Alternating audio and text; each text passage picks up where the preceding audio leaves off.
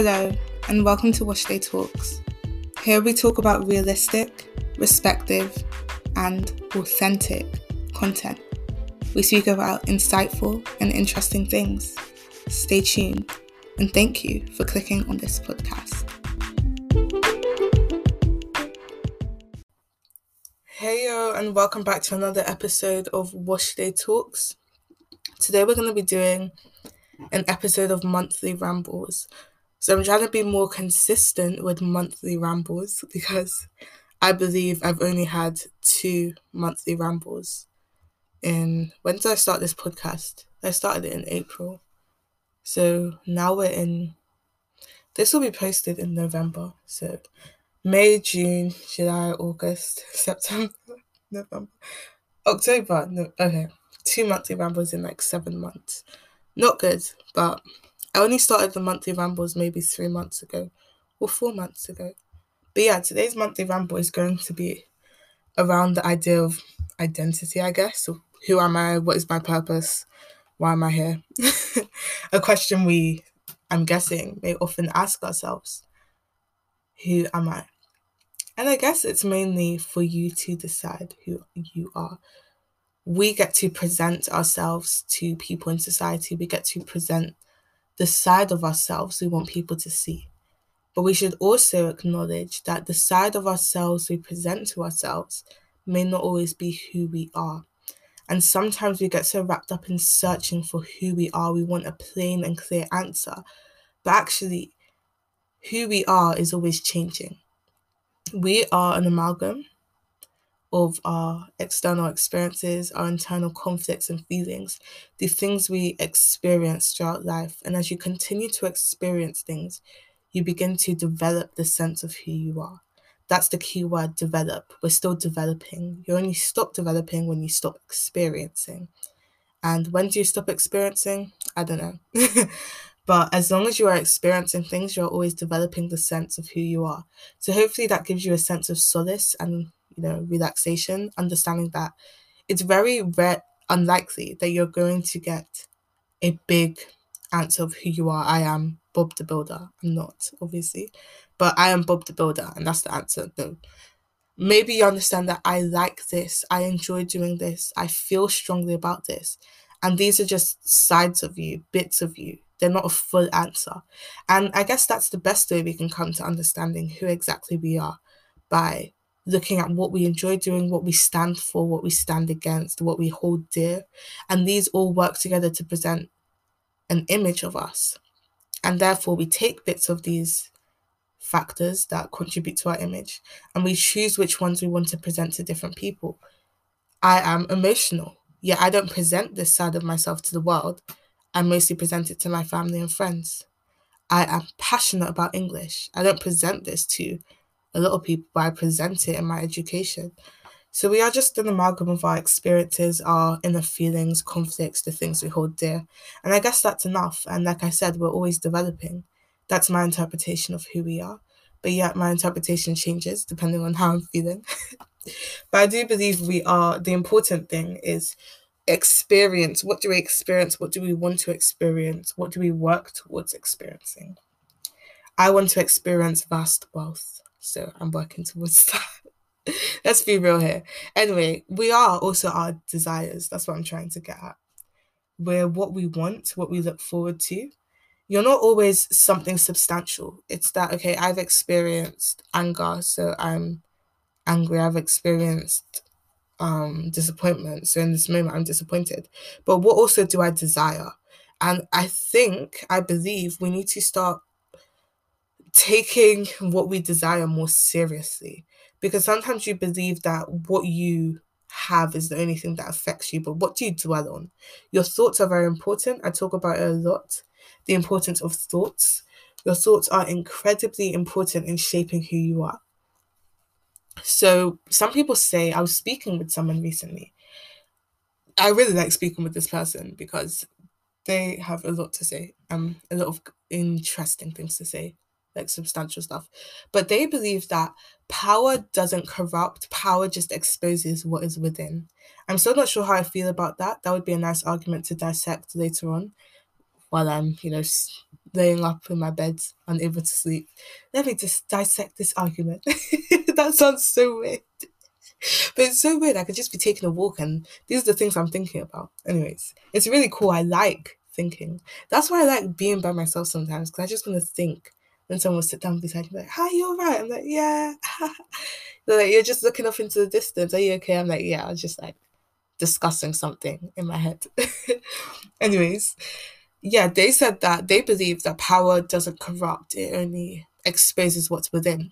So because this person who's now a dictator and is very controlling, totalitarian, let's say that's the person, this person didn't have power at the start, so they weren't able to expose these desires of theirs. But once they were equipped with the power, what they desired, they didn't have it substantially back then, but what they desired exposed negative traits in them. So we're not saying that power itself is bad.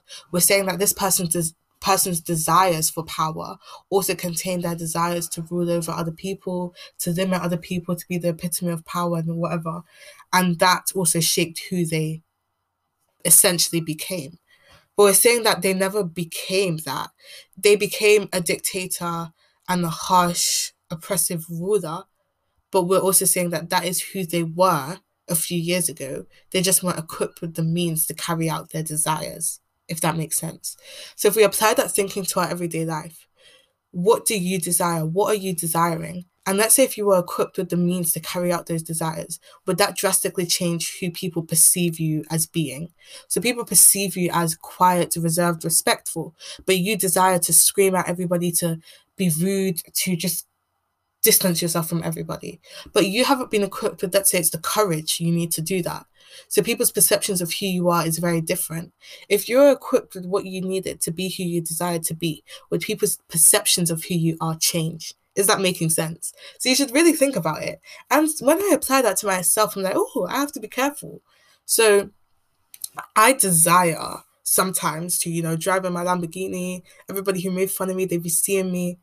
But people perceive me as being somebody who's like fairly reserved. Like I don't impose my sense of superiority onto everyone. I don't really flex like that. But people's perceptions of who I am would change if I was given the means to carry out my desires. And that makes me question is this who I want to become? Is this who I am? Am I somebody who flexes on other people, somebody who wants to make other people feel inferior to, you know, my cool possessions, my nice shoes, my nice hair? Is that who I am? So think about it. Who do people perceive you as? And who are you?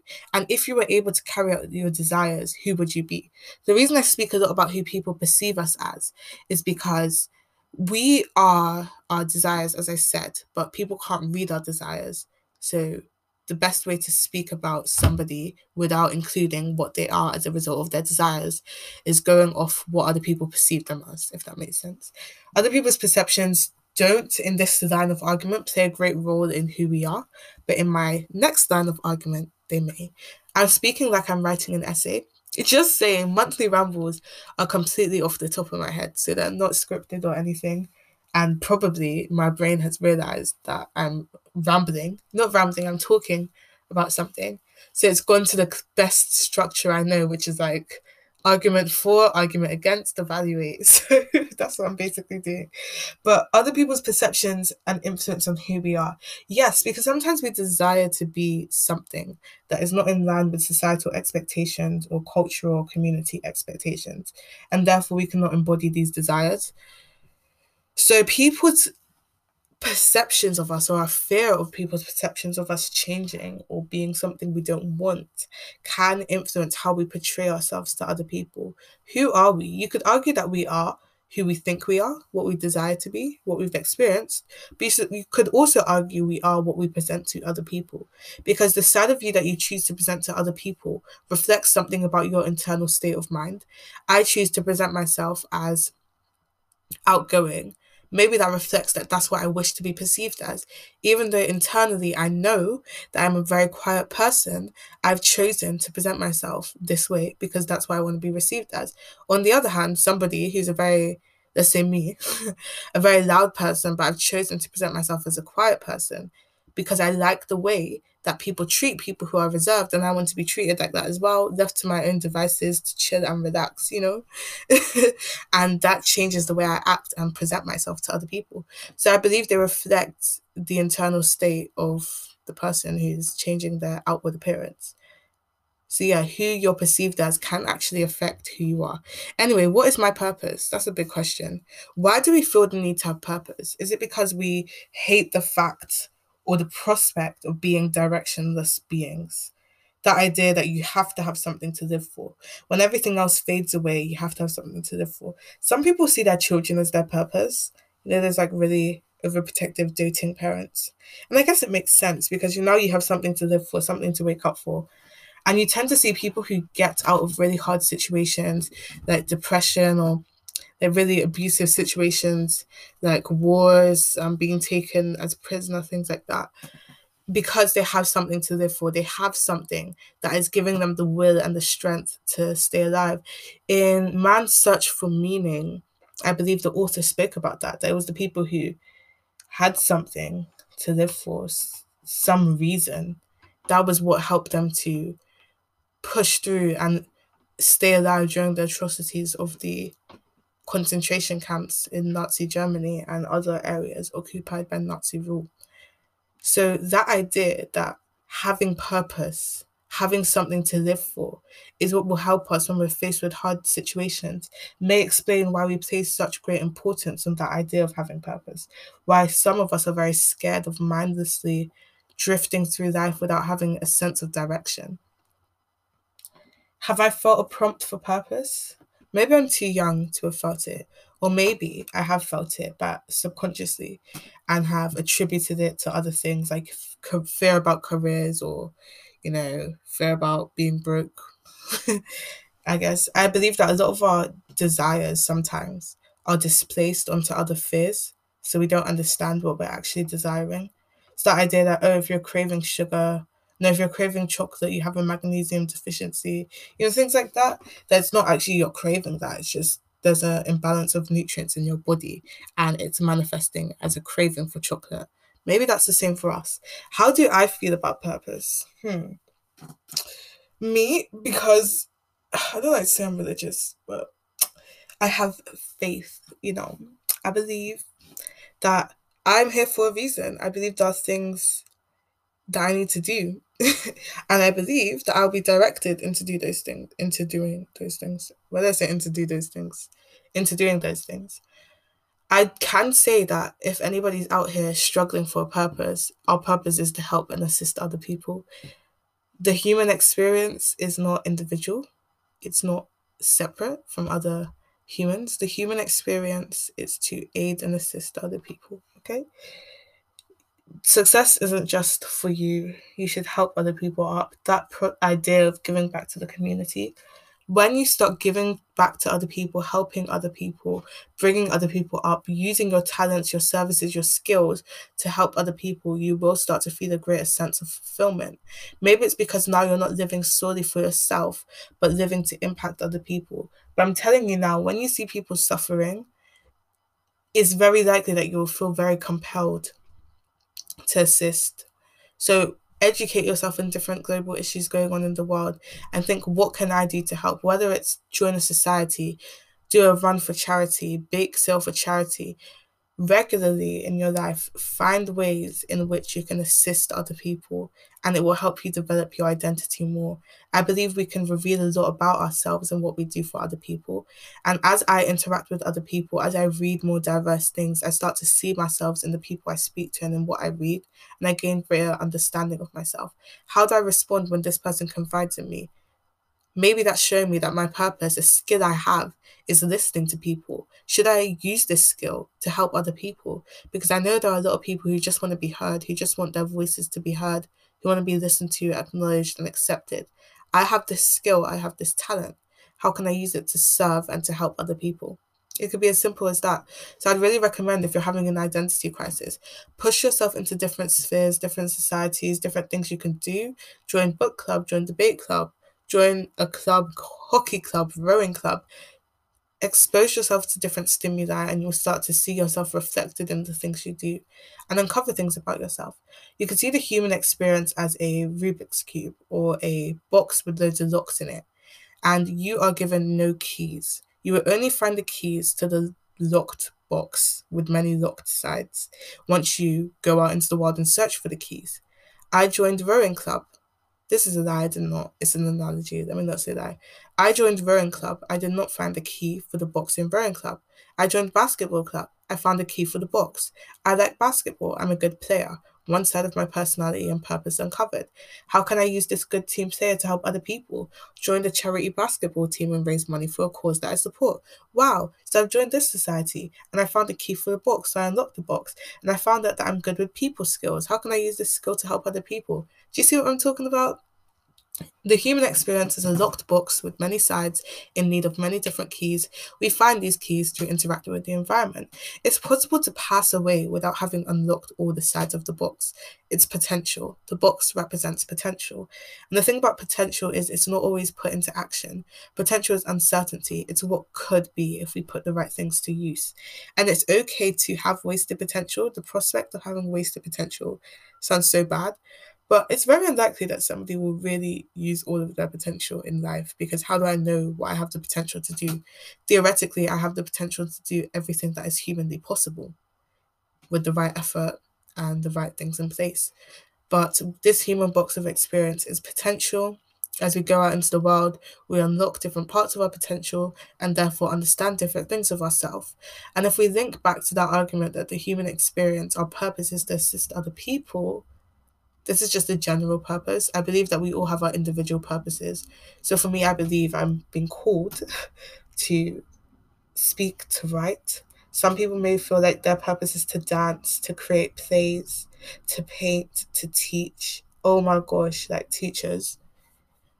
As I so I did my coursework in school on a speech by a Harvard School of Education graduate on the power of education. And after doing that, my respect for teachers. Like I've always respected teachers, obviously, but my understanding of the importance of teachers skyrocketed. I thought back to all the amazing teachers I've had and how they really contributed to who I am today.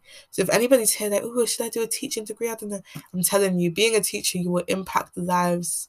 And the thing is, you might not even get acknowledged sometimes, but I'm telling you now, the effect teachers have had on me teachers can change lives. That is a job where you are changing, improving, assisting so many great lives, accommodating and cultivating greatness. Teachers, shout out to you. Amazing. Where was I on this?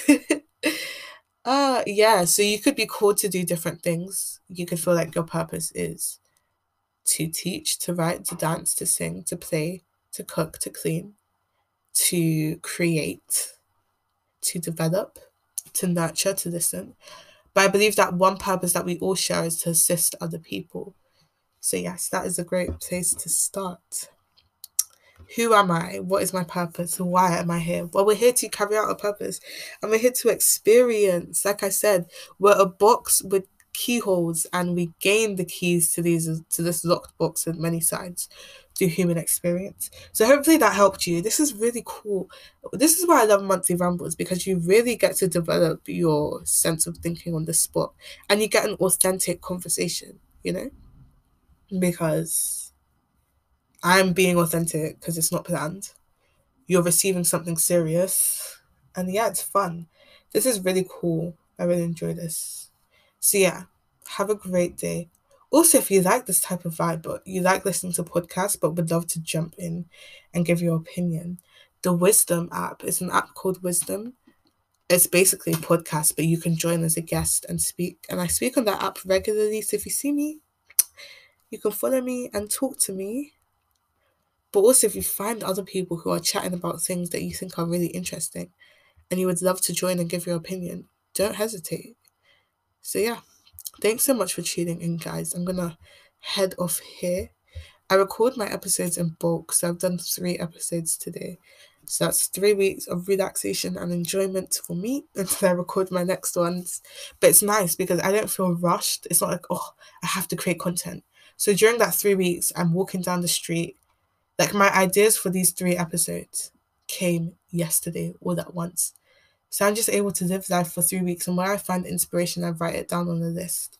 And then when I come here to talk, I just use that list. So it's really great. Thanks for listening.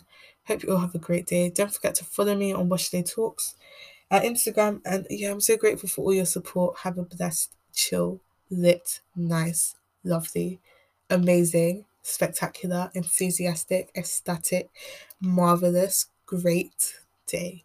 I was trying to look for how many words I could do before I repeated. And I think I repeated great. Yeah, thanks. Bye.